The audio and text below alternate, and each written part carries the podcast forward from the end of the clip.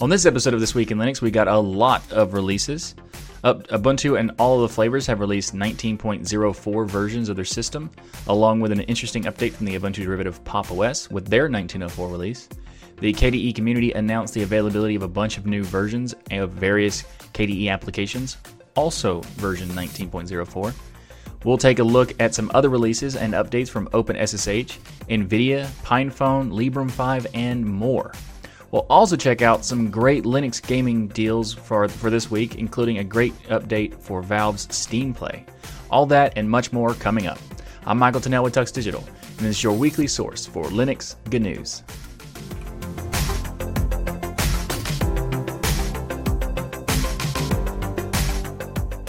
First in the show this week is the big news from the Ubuntu team, and that is Ubuntu 1904 Disco Dingo has been released.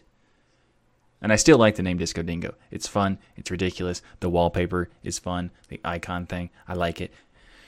Anyway, so the Ubuntu 1904 comes with a lot of cool stuff. In fact, it comes with GNOME 3.32, it, and but in my opinion, the best thing about it is the the benefits to the entire base with the kernel 5.0 and the Mesa 19 drivers, which gives you support for a lot of new hardware, including the AMD Radeon 7. That's like the, the flagship thing for the Radeon for AMD right now. So that is awesome because people can have access to it and hopefully the 1804 version gets a backport from 1904 with the hardware enablement stack getting the 5.0 and then retroactively getting support for the Radeon 7 because that would be fantastic. Moving on from that, uh, they've also added some stuff for uh, GeoClue integration. They've added some experimental fractional scaling support for the Wayland session as well as the Xorg session. Now, if you have a monitor that is high DPI, consider taking it back if you purchase it recently and go get a 1440p because it's a be- it's a more resolution than a 1080p, but at the same time doesn't have to deal with the high DPI stuff and has better re- frame uh, refresh rates, so we're better for gaming. That's just a, a side note, but anyway, if you do have a high DPI and you can't take it back and get a 1440p, then you can use the fractional scaling inside of the latest version of Ubuntu. So there's that. And another really interesting change to this release is that the NVIDIA installation for the drivers is much more simple and much easier to do. So when you install your system for the first time and ask you if you want to do the third party software uh, checkbox, and if you check that box, it will automatically uh, find out what your GPU is and then get the, the drivers that are for your GPU to easily install the NVIDIA drivers well much better than it previously was because in some cases people would get Ubuntu installed and then not realize that they have to install the NVIDIA drivers because they didn't know that they needed to or how to do it. And this way it just makes it a much easier thing because when you're in the, when you're going through the installation process, most people do say click to install third party uh, packages and stuff. So that is fantastic news because it makes it a lot easier for people to use uh, these this you know NVIDIA users to use it. Now, if you were you had AMD, you don't have to worry about it because it's just built in the kernel and you just load the system and it's fine. But if you do have NVIDIA, there's that now, so that's good. anyway, they've also done a lot of other things like some bug fixes and, and performance improvements, and overall, uh, it's a great update, and I look forward to trying out. Uh, this new version as well because I actually haven't used GNOME in a while, so I do want to I want to check that out, and um, I also want to see if the uh, the 5.0 and the Mesa drivers go to the 1804 because that would be fantastic. So, hope that happens. Anyway, let's go to the next topic, which is also an Ubuntu thing, but we're going to go into the flavors now. So, let's do that. And the first flavor we're going to talk about is Lubuntu 19.04, also Disco Dingo because they're all they all are. And uh, this one's really cool because they have added uh, Calamares installer. But the the really cool thing about it is that they've had they've implement, implemented full disk encryption into this release for Calamares, and that is always cool because that uh, you know having encryption is a very nice benefit, and having it built into the installer makes it really easy to set up, which is fantastic. Also, they've updated the LXQt uh, environment to 0.14.1 which adds a lot of cool features and a lot of uh, improvements and performance and bug fixes and that kind of thing. We actually talked about the that well, the the LXQt 0.14 release previously in another episode. I don't remember what episode number that was, But I'll put it in the show notes when I find out what it is. So be sure to check out the show notes for that if you're interested in learning more about LXQt. But anyway, that's Lubuntu 19.04. And if you're interested in checking it out, I do suggest it's a, it's a great option, especially with the new LXQt implementation that they're doing. It's really interesting. So let's get to the next flavor. And the next flavor we're going to talk about is Ubuntu Budgie 1904. And this has the latest version of Budgie 10.5. There's a lot of improvements to Budgie. There's a lot of uh, maintenance improvements and performance improvements, and this is included in this release. But what's specific to Ubuntu Budgie's uh, the flavor is interesting because they decided to switch away from Nautilus and use Nemo as the file manager instead because it adds uh, desktop icons, or uh, it allows them to keep desktop icons because for some reason GNOME doesn't like those, and Budgie does. So, or Ubuntu Budgie does. So they added, they decided to switch to Nemo, which does, which lets them keep desktop, desktop icons, but it also adds a bunch of extra features, like being able to do a split view and uh, and many other things that Nemo has as more that's more powerful than Nautilus. And if you're not aware, Nemo is the Linux Mint file manager that they maintain, and they but they actually forked it from Nautilus right before, or the, the version before Nautilus started removing things. So it's still a it's a pretty good uh, file manager, and they have improved it since then. So that's pretty cool that they add that. They've also changed the system theme for the default uh, look of Ubuntu Budgie, which is quite nice. I mean, fantastic job for that. And they've also added a new search tool called Catfish, which is also uh, involved in Xubuntu. And so if you haven't heard that, heard of that and you haven't tried out Catfish, you should definitely do that. It's a really nice search tool. So that's uh, Ubuntu Budgie 19.04. Up next in the show is the next flavor of Ubuntu 1904 releases, and that is Ubuntu Studio. This release is a really, really interesting release because of the extra stuff they're doing for the flavors as well as the release of itself. So this new version has a new theme that looks very nice and like a very nice updated theme for this release. Uh, they have extra apps and tools that are available during the installer. You can choose to install it if you want to have these. And they've also done a really cool thing. They added Carla or Carla 2.0 and it's been replaced. Uh, it's been replacing the Jack Rack um, to add more functionality to Ubuntu Studio. So if you're not aware, Carla is an audio plugin host. So it, al- allows you to manage different types of plugins and um, implement them into Jack, for example. And it uh, it supports like VST and uh, L L L2 stuff. I can't remember what all of them, but anyway, there's uh, it supports a lot of them and all the big main ones as well. So the interesting thing probably the most interesting thing is the Ubuntu Studio packages are now being packaged as a PPA for other Ubuntu flavors. So if you are a Kubuntu user or Ubuntu Budgie user or whatever uh, what other flavor you might want to use, you can use Ubuntu Studio packages inside of those flavors. Awesome. That is so cool. So you can configure stuff much easier than like for example one of the things people liked about Ubuntu Studio is that it gives you access to Jack and all these things automatically with having good setup, good defaults, and you don't have to worry about setting and configuring everything. But not everybody likes XFCE, so it kind of created an issue where you want all that, but you don't want to use XFCE. Now you can get all that in whatever flavor you want, and that is fantastic. Love it. So I look forward to trying it out in Kubuntu and other other flavors as well. So if you want to learn more about that, I have a link to the Ubuntu Studio uh, blog post as well as the links to all of the other flavors uh, in the show notes below. But let's move on to the next flavor. Up next in the show is the Kubuntu flavor of 1904, and it has updates to Plasma 5.15, which is the latest version of Plasma as of the recording of this episode. And also, they've updated the KDE applications to the latest version of the KDE application stack at the time that was possible to release, which is 18.12.3. We're going to talk about the next release of 1904 of the KDE applications, but unfortunately, KDE decided to release the 1904 packages, uh, all the applications and stuff, the same day as Kubuntu released 1904. So there was no way for them to include it because the stuff wasn't officially marked as stable and everything. So they couldn't include it. But if you're wondering why they have 1812 and not 1904, that's why. Um, but they also they've got a lot of updates to various different applications that are really great to see because 1812 does add a lot of cool features to a lot of variety of different applications. Um, but anyway, another thing great about Kubuntu is that with this release of 5.15, they've also said that the next version of Plasma, which will be coming out in June, which is 5. Uh, did I say 15? Okay, 5.16 is coming out in June, and they have said that the PPA for the backports PPA will be included for 1904. So if you decide to use 1904 with 5.15, you will be able to upgrade with it or upgrade your plasma to 5.16 when it does come out. So that's great.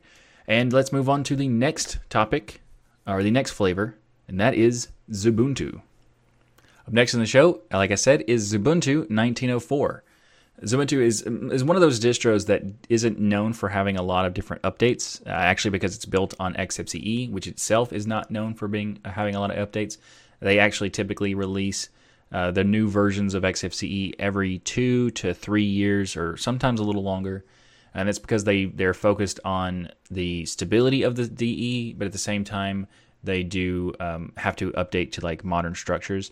But because like GTK three versus GTK two, which they are doing. Um, so this release of Xubuntu actually includes some of those updates to the different applications and applets and structures of the next version of XFCE. So they are keeping up to date with some new technologies, which is really cool to see, even though the full version of XFCE is not out yet.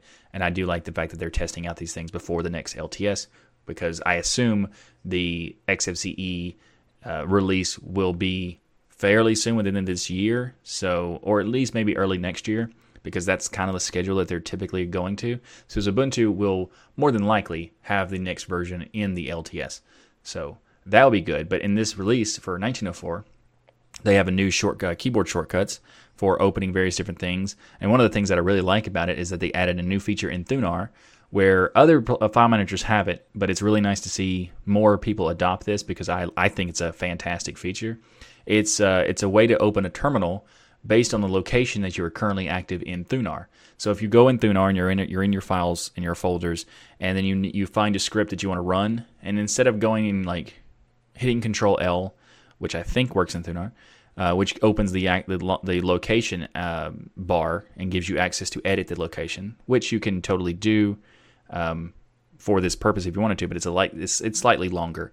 So you copy the location and you can use it however you want, like going to your terminal and then posting that and then doing um, like type like doing an autocomplete for whatever the file is. However, if you hit F4 in Thunar now, it will just open a terminal with the location that you are currently at, so you can just immediately start typing the uh, the name of the file that you want to launch. So that is a nice feature. And they've also decided to improve the ability to use Catfish inside of Xubuntu as well with a new shortcut. So I think that's Control Shift F. So anyway, check it out if you're interested in XFCE and Xubuntu. So Xubuntu 1904, we'll have a link to it in the show notes. Now, next one is Ubuntu Mate. Up next in the show is Ubuntu Mate 1904, and this release is an interesting release because of the things that they've decided to do based on the version of Mate that they're shipping, as well as some features that they've added for like support for remote desktop awareness or RDA. Their uh, blog post says that uh, RDA makes Mate Desktop more aware of its execution context so that it behaves differently when you run inside of a remote desktop session compared to when you're running on local hardware. Different remote technology solutions support different features, and now um, they can now be queried from the from within Mate components. The inclusion of the RDA offers the option to suspend your remote connection, support folder sharing in Caja, Kaha. That's I think that's how you say it actually. Uh, not 100% sure. Kaha. Let's go with that. MIME type bindings for SS, SSHFS shares and allow sus, uh, session suspension via the Mate screensaver. So that's a very cool improvement.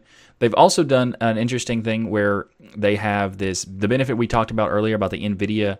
Um, the graphics drivers being easier to in, to install through NVIDIA's the uh, third party installer. On top of that, Ubuntu Mate made it possible to have a new applet displaying the NVIDIA uh, features so that uh, Optimus users could easily switch back and forth between what they're what they're using for the different hybrid graphics. So that is cool. They've also uh, released some generic images for um, some various different things, uh, including GP, the GPD Pocket and the GPD Pocket 2, which is really cool. Uh, if you have one of those, uh, Ubuntu Mate would be a good option for that. Uh, the other thing I want to mention is that the latest version of Mate Desktop 1.22 is not included inside of Ubuntu Mate 1904. And the reason they said for not doing it is the stability. And that's because they say that the Mate Desktop 1.22 introduces some underlying IP, API changes in core components. And while all first party Mate Desktop applications are compatible, and completely stable, some third party applications are not, which could create some uh, issues for users who are trying to use uh, third party software in the latest version of Ubuntu Mate if they were to have shipped the version of 1.22. So they decided to keep 1.20 and instead backport some stuff from 22 into 20 for this release. So that's a good idea. If, if, if you know for a fact that there are things that would create is, uh, issues for the user experience for the new users or for just your the users in general, it is a good idea to not ship something if you know for sure that there's going to be problems. So I applaud the Ubuntu Mate team for doing, uh, for making the decision, the hard decision for sure, because a lot of people are going to want the new, the new shiny, but to stick to the one that's the stable one, and that would that would be 1.20. So anyway, let's go to the next flavor and the last flavor of this episode. We're going to talk about is Ubuntu Chillin. I think it's Chillin. Up next in the show, and the final Ubuntu flavor we're going to talk about this week is Ubuntu Chillin 1904. The new visual style with a new boot up animation, new login screen or login splash screen, a new desktop theme, and a lot of other things that they're doing, which is really nice. It actually kind of feels a lot like Windows, which which does make sense for uh, the Chinese uh, environment because they have a lot of people who are looking for the Windows like very similar Windows feel. So I I kind and it, it's it's really close to it. Like it's almost like being a Windows mimic, but at the same time has its own identity attached to it. So it's an interesting approach there. So if you want to check that out, uh, do so to see at least to see what it looks like. Uh, they've also added some new transparency effects uh, to stuff like the start menu, the taskbar, the notification area, and a lot of other things, as well as made a new simplified network setting tool in their panel. If you're not aware, uh, the Ubuntu Chillin team has their own custom um, DE, basically, that is a fork of the Mate desktop. So they took the Mate desktop and then made modifications for their usage in Ubuntu Chillin. So that's um, you know that's pretty interesting as well. So if you want to check that out, I'll have a link to all of these flavors as well as the main uh, distro release for Ubuntu 1904 in the show notes below. Up next in the show is not Ubuntu related, and that is KDE Applications 1904 has been released. Well, the KDE applications, in the sense of like there's a wide variety of them. Basically, what happens is that the KDE community works on all these different applications and decide to release them all at the same time. So you have this big, giant influx of awesome software to try out every through every once in a while. I think it's every six months, roughly. No, sometimes I don't think there's actually a particular time frame that they take. But um, they do have a roadmap of when the next one's coming out, so you can check that out if you want to. So, anyway, this particular release of 1904 for the KDE applications includes a lot of cool stuff. There's updates to Dolphin, so you can now have more preview types of files, so that you can have previews of Blender files, uh, Microsoft Office files, EPUBs for like uh, you know ebooks. There's also some improvements for the file manager, the smart tab placement on the file manager. There's this thing that it actually did bother me for a while, but I never really, it didn't really bother me that much to complain about it. Where when you have, let's say you're in a folder on on Dolphin, you middle click with your scroll wheel on one of the folders, it will open that folder as a new tab. However, if you have multiple tabs, it would always just put that new tab at the very end. Now it's doing better placement, so instead of just moving it all the way to the end, it just moves it right next to the one you're currently in, so you can navigate much faster and more easily and more efficiently. So that's great. They've also made some more uh, practical way of tagging files inside of Dolphin, which is another fantastic thing. Uh, they've also done some, you know, improvements to SMB or Samba for uh, using of like sharing files back and forth between Windows systems, and if you want to do that.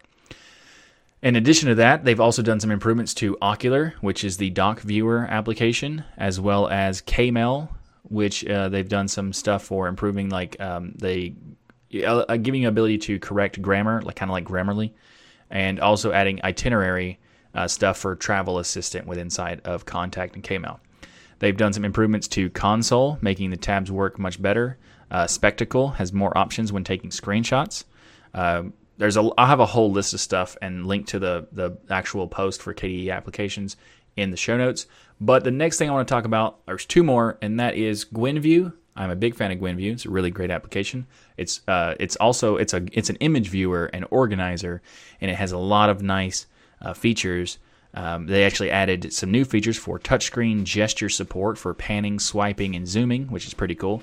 But basically, there's actually another thing that a lot of people don't know about GwenView is that it has editing tools. Not really, like a little bit, but enough for like the basic fundamentals. Because some people would like open an entire GIMP uh, session to just crop an image or to resize an image or rotate an image or whatever. And that is actually built into GwenView where you could just crop, resize, and rotate really easily. And that is awesome. Now, finally, the thing that I'm the most excited for is the 1904 version of Kdenlive. Caden Live actually has a big, big update. This one, it's the new refactoring version of it. The video editor has a new modification to like their timeline, a heavy modification to their timeline, and it's now QML powered. Uh, they have separate tracks for the audio and video. So when you input, you put a clip on the timeline, it automatically splits the audio and then the video into the different tracks.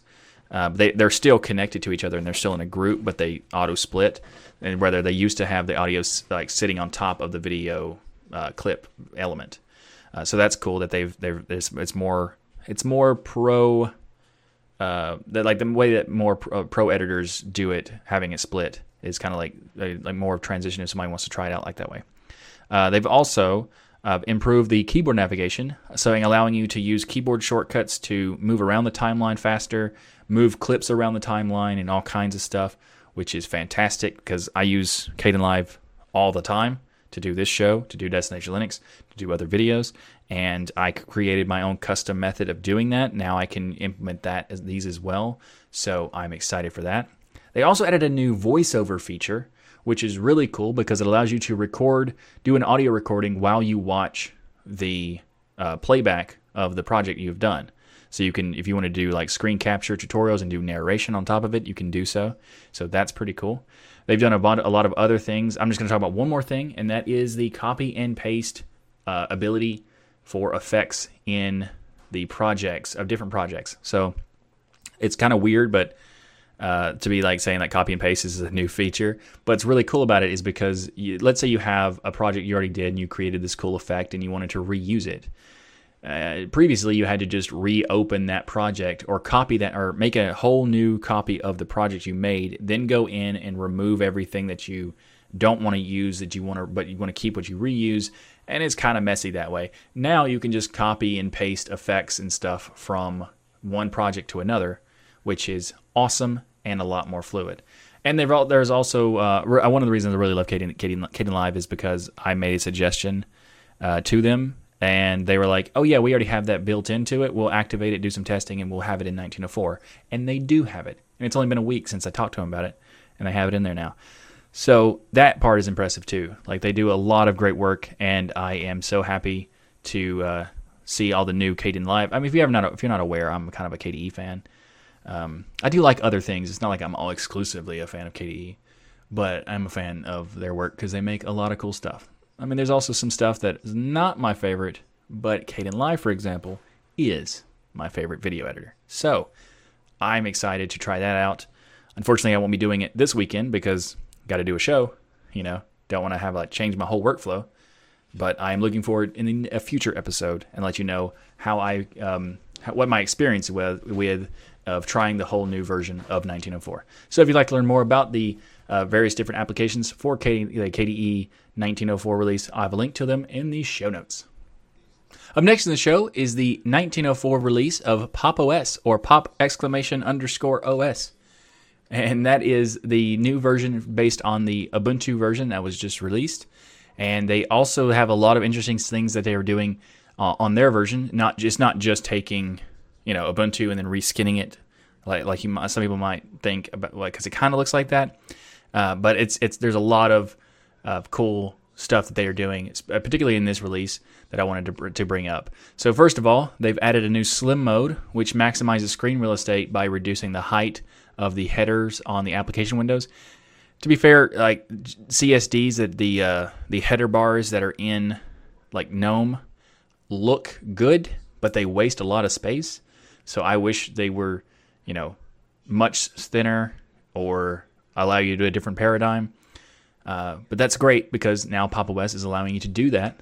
Uh, they've also Im- implemented a dark mode, so you can have applications having like the nice dark dark mode with a nighttime viewing, that kind of thing. And this, these are settings that you can just check on a checkbox in the system settings or the appearance settings. Uh, they also did a new uh, update, a new a new structure in their this particular release of 1904 called the refresh install.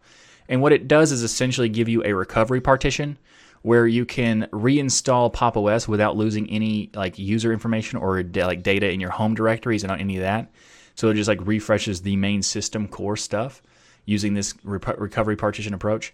And it's really interesting that they are doing this because it, it makes it a lot easier to kind of clean up your system after a while. Like, say, you use it for a year and you want to, you know, it, there's a lot of uh, software that you don't want to use anymore. You can get rid of that software and really quickly just start from scratch again. And then you know add some like adds a few that you want and that kind of thing. It's an interesting approach.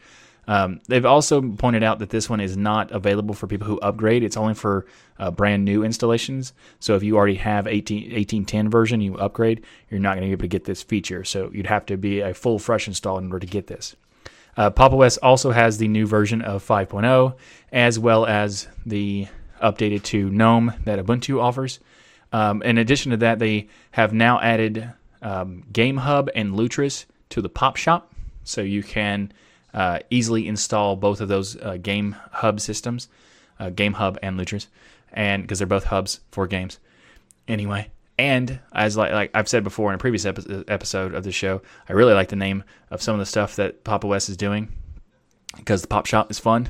And another installation media creator tool for Pop! OS is called Popsicle because why not?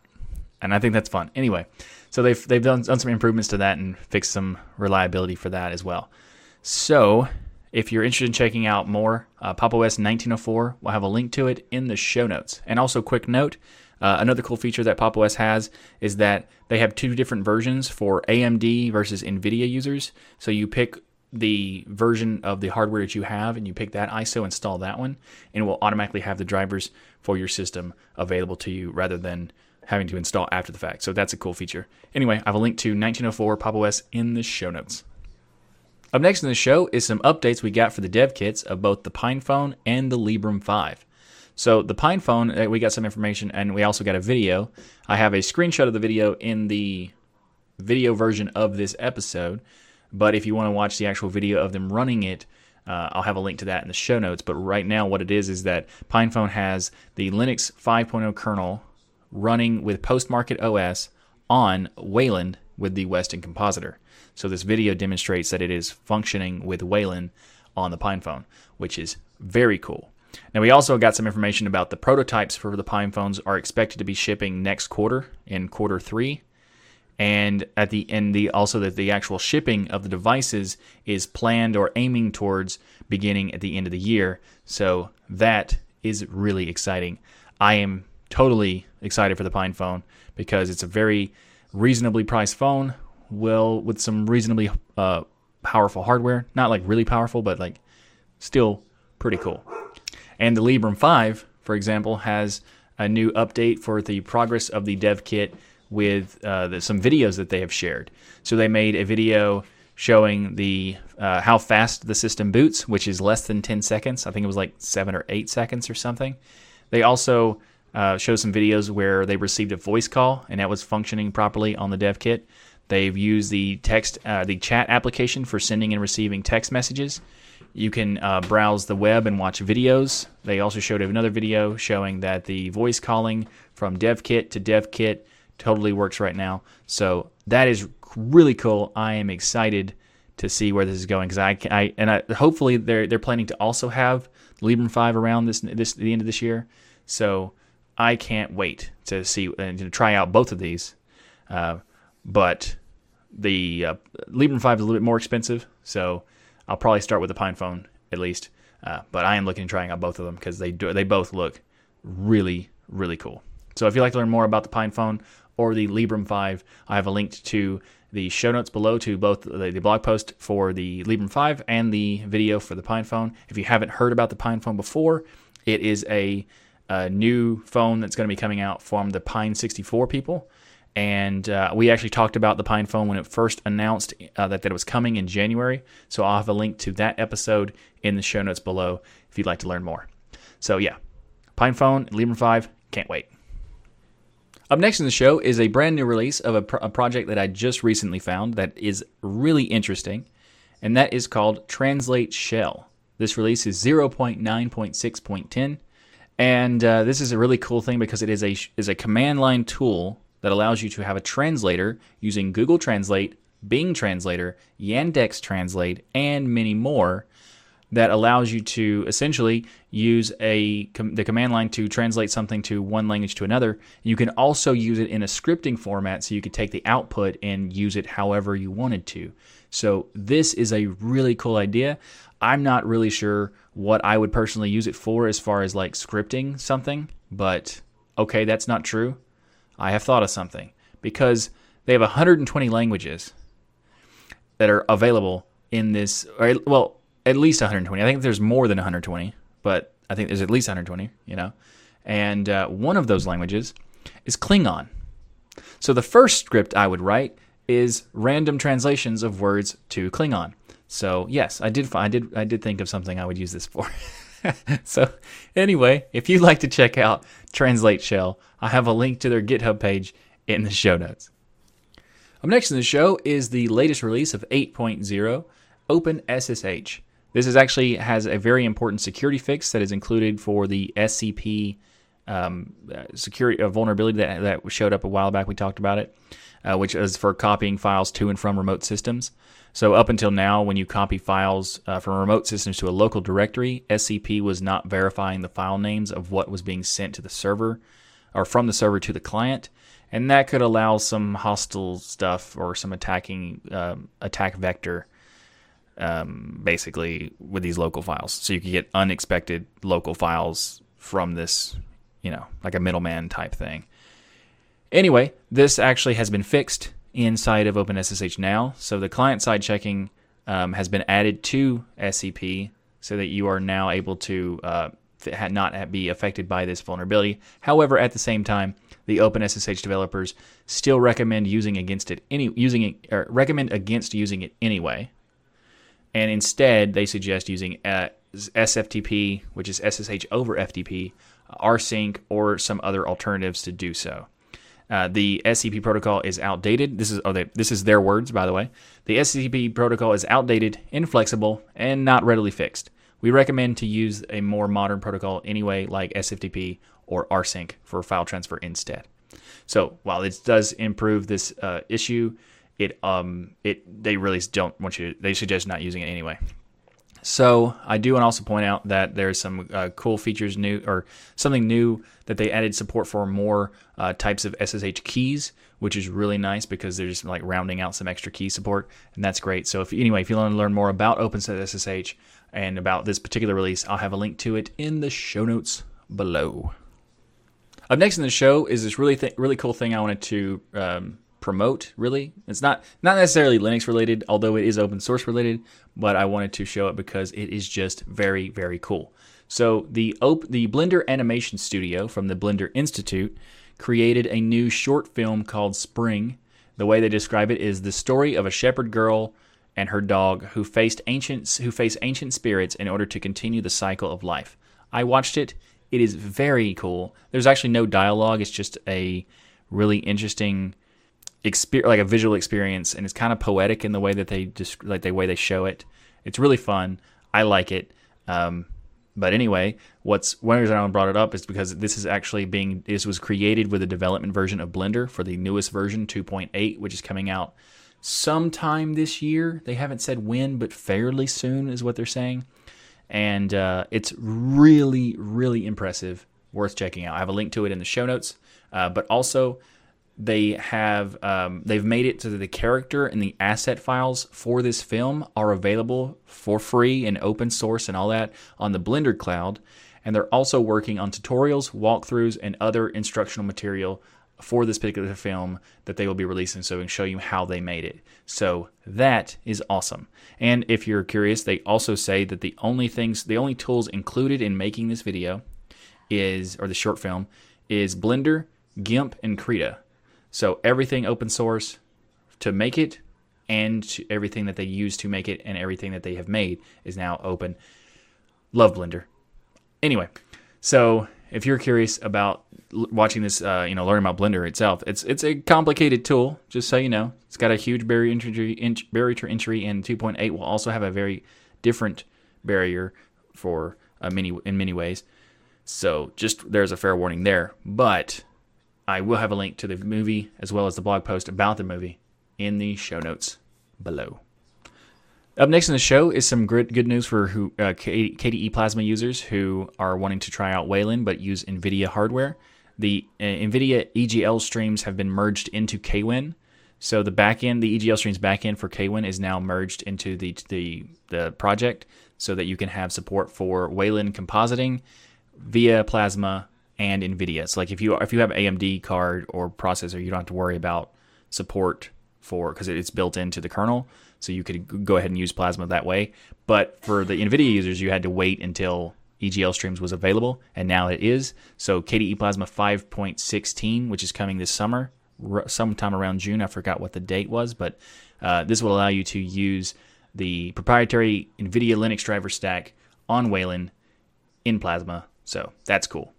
That just shows that NVIDIA does somewhat attempt to care sometimes, and that's nice. There was a an episode a while back we talked about how NVIDIA was being very um, conflicting about how who should be making that doing that work to make it work in Plasma, and uh, apparently NVIDIA has now agreed that it's them because of course it is. It's proprietary drivers that they want to work, and if they want someone who's open source developer to do it, that they should make it open. So makes sense, and I'm glad that they have changed their mind and are now embracing that part. Not the open part, but at least the support on Wayland. So that's good. Anyway, if you'd like to learn more about this particular topic, I'll have a link to the GitHub uh, commit in the show notes, as well as an interesting article from uh, the Phoronix people who covered this earlier this week. So I have that link, links to those in the show notes. Next in the show, we got some good news about the MPEG 1 and MPEG 2 formats and codecs um, for uh, Linux now, actually everyone, because they are now open and free to use without any you know licensing or patent uh, uh, no, nonsense stuff. Um, so according to the actual the Fedora legal team, it is now okay to ship MP, MPEG one and MPEG two implementations with Fedora, and therefore pretty much anything else as well, because it's you know the the reason I'm using is Fedora as an example because there's the first people I've seen talking about it um, as far as like being available right now. So and also the they put a lot of Fedora is very uh, very much into the openness of what they include in the distribution. So if they're going to say that it's possible, more than likely it is. So um, and it's interesting also to note that the MPEG 2 format is still um, not I don't know how heavily it's used, but it is used a significant amount for over-the-air HD broadcasts. So in certain circumstances, this codec is still pretty pretty viable. It also joins the now open MP3 format, uh, which the patent for that ended last year, I think. So MPEG 1, MPEG 2, and MPEG 3 are all uh, patent free and open to be used and implemented in whatever to improve support for all kinds of stuff, which is awesome. MPEG uh, MP4, on the other hand, uh, will not become open until 2027, but that's okay because pretty soon MP4 will be irrelevant because the open source AV1 um, replacement will likely not only is a good a good uh, open standard it's it's trying to be an open standard it is actually likely to become that standard because of all the different massive corporations that are backing this as a standard so eventually everything that matters will be open as far as video codecs go, which is awesome. So, anyway, if you'd like to learn more about this, I have a link to this uh, post from Fedora in the show notes below. Up next in the show is an update and a sale that is going on for Rocket League. Now, if you're not aware, um, I you've never watched the show before, you're not aware about. I haven't talked about it in a while. Well, a little while. I'm a big fan of Rocket League. Mm, you could argue addicted to Rocket League, but I wouldn't. I wouldn't say I'm addicted. I could quit anytime I want to. So speaking of Rocket League, uh, Rocket League has introduced a new uh, Rocket Pass or Rocket Pass 3 and has a lot of cool items, new car, new skins, new wheels, new boosts, new trails, all kinds of new stuff. And most of it is really good, actually. Um, they also made a new weekly challenge system that allows you to uh, do certain challenges throughout the week. And every every week there's a new system and new challenges. And what it does is allow you to uh, progress through the Rocket Pass faster and get more items than you could previously on other Rocket Passes. Um, another thing that's cool is that the while during the right right now during this uh, uh, recording, as well as until the end of next week or so, actually maybe a little later, um, the Rocket League game is currently on sale for on Steam with 40% off. You can get the regular game for like $12 or you can get the Game of the Year edition for um, $15, which is actually a pretty good deal because that gives you four different DLCs, including a bunch of different cars and stuff. And one of the DLCs has one of the most popular cars. So it's definitely worth getting because you pay basically $2 for each DLC, or in this case, you pay $3 to get all four. So I highly suggest if you're going to get the game, definitely get the Game of the Year edition. It's worth it. And also, Rocket League's awesome. So there's that. Speaking of Game of the Year editions, Witcher 3 Game of the Year is actually on sale right now at the Humble store, and it's going to be on sale for a couple days. I think like a day and uh, like 20 hours from the recording of this. So by the time this releases tomorrow, it'll be maybe a day left. So if you want it, it's uh, you know, it's $15 right now, 75 70% off, and it is pretty cool, even though I got to give you a little bit of caveat. Caveat: it is not a native Linux game, but it has lots of good reports on ProtonDB. And Lutris also says that they support uh, using Witcher 3 as well. So it is possible to play the game on Linux. It's just not native to Linux. So there's that. But it's it actually is worth it because the regular price I think is like fifty dollars, and the current price right now is fifteen dollars USD. So it seems like a pretty good deal, especially with the Game of the Year edition where you get all the DLCs and stuff. So that's pretty cool. Uh, also, it's worth noting that this is not a Steam version; it is the GOG version of the game. So you still be able to use Proton with GOG. It's just a little bit more complicated to do it, um, but it's still possible. As and also Lutris might make it easier to do it as well. So worth checking out. I purchased it myself. I think it's worth it because, uh, well, Witcher a, was a cool series, so I am looking forward to play Witcher 3, and I had no intention of getting it uh, until it was available on Linux. But now that it's a really good deal, eh, Proton's good enough. That's what I'm saying. anyway, also it's worth noting this is a humble store link. So the link in the description and in the show notes is an affiliate link which is a small percentage goes to the Tux Digital channel and this podcast if you were to use it. So if you do decide to purchase it, I would appreciate it for you to use that link so that uh, Humble knows that that I sent you to them. So it's also worth noting that GOG.com, the games on GOG are DRM free, which is really cool. So that means this game is DRM free. So it makes it a lot easier for stuff to work like through Proton and everything. Uh, so that's cool. And uh, just got a, I got an update from the live stream in the live chat that someone is using or playing Witcher 3 under Proton right now while watching the show. So that is awesome. So if you're interested in getting the game, I'll have a link to it in the show notes. And if you're interested in checking out the live stream, I do this live stream every Saturday. Okay, usually every Saturday. And I talk we do this, this the show recorded live so you can have a conversation with me with me and everybody else in the live chat uh, during the recording of different segments because after each segment we also just have like a little bit of a conversation about the topic or just anything in general So there's that. If you're interested in uh, checking out the live stream, it's uh, tuxdigital.com slash live. Usually every Saturday, mm, currently at any some random time during the day.